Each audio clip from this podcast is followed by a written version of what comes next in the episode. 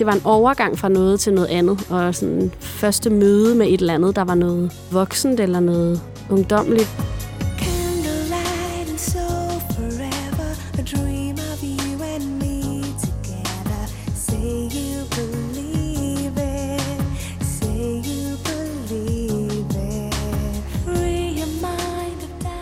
Jeg hedder Tine Hø, og jeg er 33 år, og jeg er forfatter.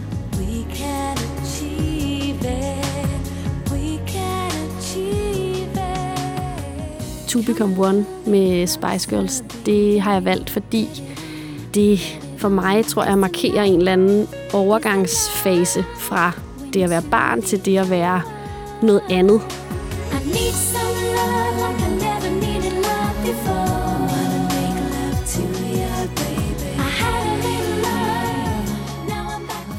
Jeg hørte det sindssygt meget, da det kom frem, som jo var i ja, 96, googlede jeg lige, hvor jeg var 11 år gammel.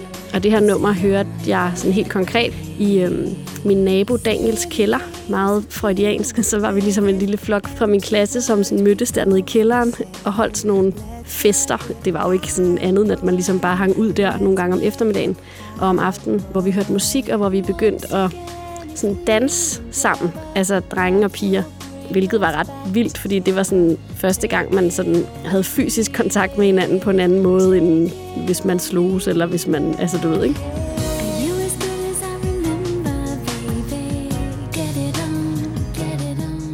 Det var sådan helt den der klassiske, hvor man sådan stod med halvanden meter mellem hinanden, og så armene sådan strakt fuldstændig lige frem.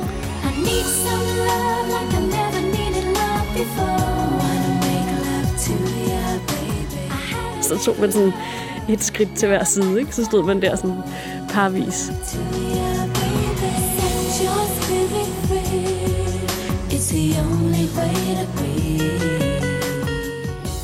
Det var hele sådan det der år, tror jeg, eller halvandet, hvor man sådan begyndte at nærme sig noget teenage-agtigt, som alligevel ikke rigtig var det. Et skridt på vej ind i et eller andet sådan ungdomsfællesskab, eller en måde at være sammen på, som var anderledes end at lege med Barbie, eller mm, lege dåseskjul, eller sådan noget. Ikke? Altså, det var ligesom noget andet, man tog hul på der.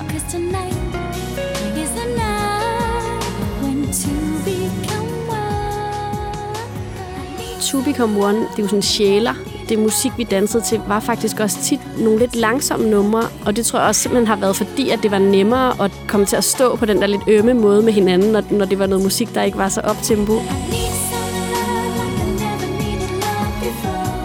Bare sådan få lov at lægge hænderne på sådan nogle drengeskuldre. Altså, det havde man jo ikke sådan rigtig prøvet før. Så, så det var jo, det var altså ret åbenbarligt.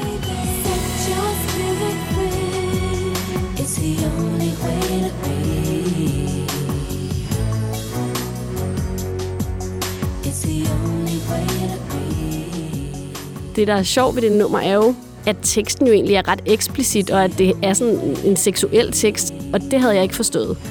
Altså den der sammensmeltning, der ligesom ligger i det. Jeg havde ikke rigtig tolket det som noget seksuelt, men jeg kunne jo godt fornemme, at alt, hvad Spice Girls stod for, og den stemning, der var i nummeret, var intim, ikke? Men stadig var man jo så uskyldig, at man ikke rigtig forstod, hvad det betød, sådan helt præcis, hvad det egentlig var, de sang, ikke?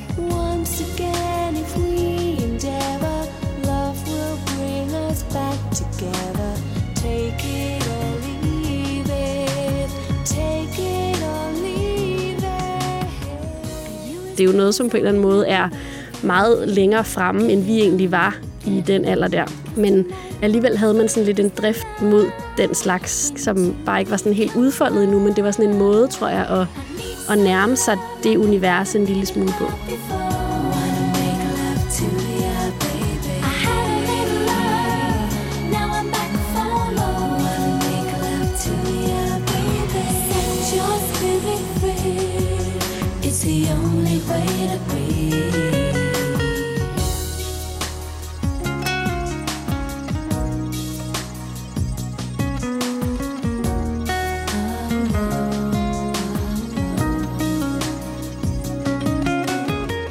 Der er et eller andet i det der med popmusik, som jeg synes er så sådan rent på en eller anden måde, og som kan ramme alle mulige forskellige følelser. Altså, at der er et meget stort sådan, følelsesregister, som kan blive aktiveret af et enkelt godt popnummer. Så jeg holder vildt meget af pop. Det er det, jeg hører mest, altså helt klart. og jeg tror måske, at sådan kimen til det er blevet lagt dengang med Spice Girls. Det var ligesom de største.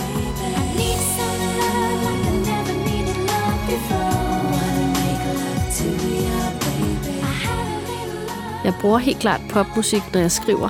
Også i Nye Rejsende. Min debutroman, eller digtroman, øhm, som udkom i 2017. Og i alt muligt andet, jeg skriver også, der er det ret tit, at jeg sådan, uden at tænke over det faktisk bruger linjer fra popsangen. En god linje fra en popsang kan virkelig mm, fungere som sådan en loop eller et eller andet på nogle ret store, komplicerede følelser, som der lige pludselig sådan, eller som faktisk kan indeholdes i sådan en enkelt linje. Ikke?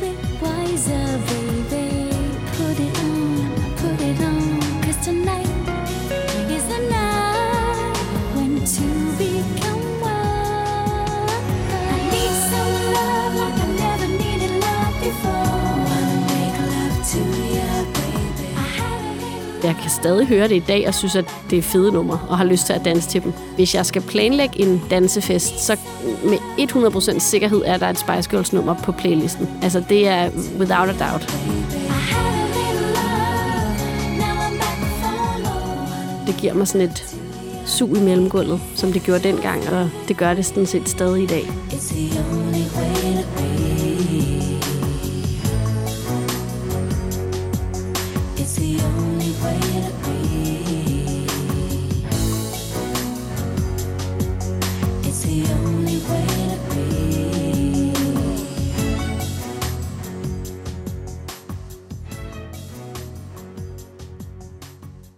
Denne podcast blev produceret af Biblioteket Frederiksberg.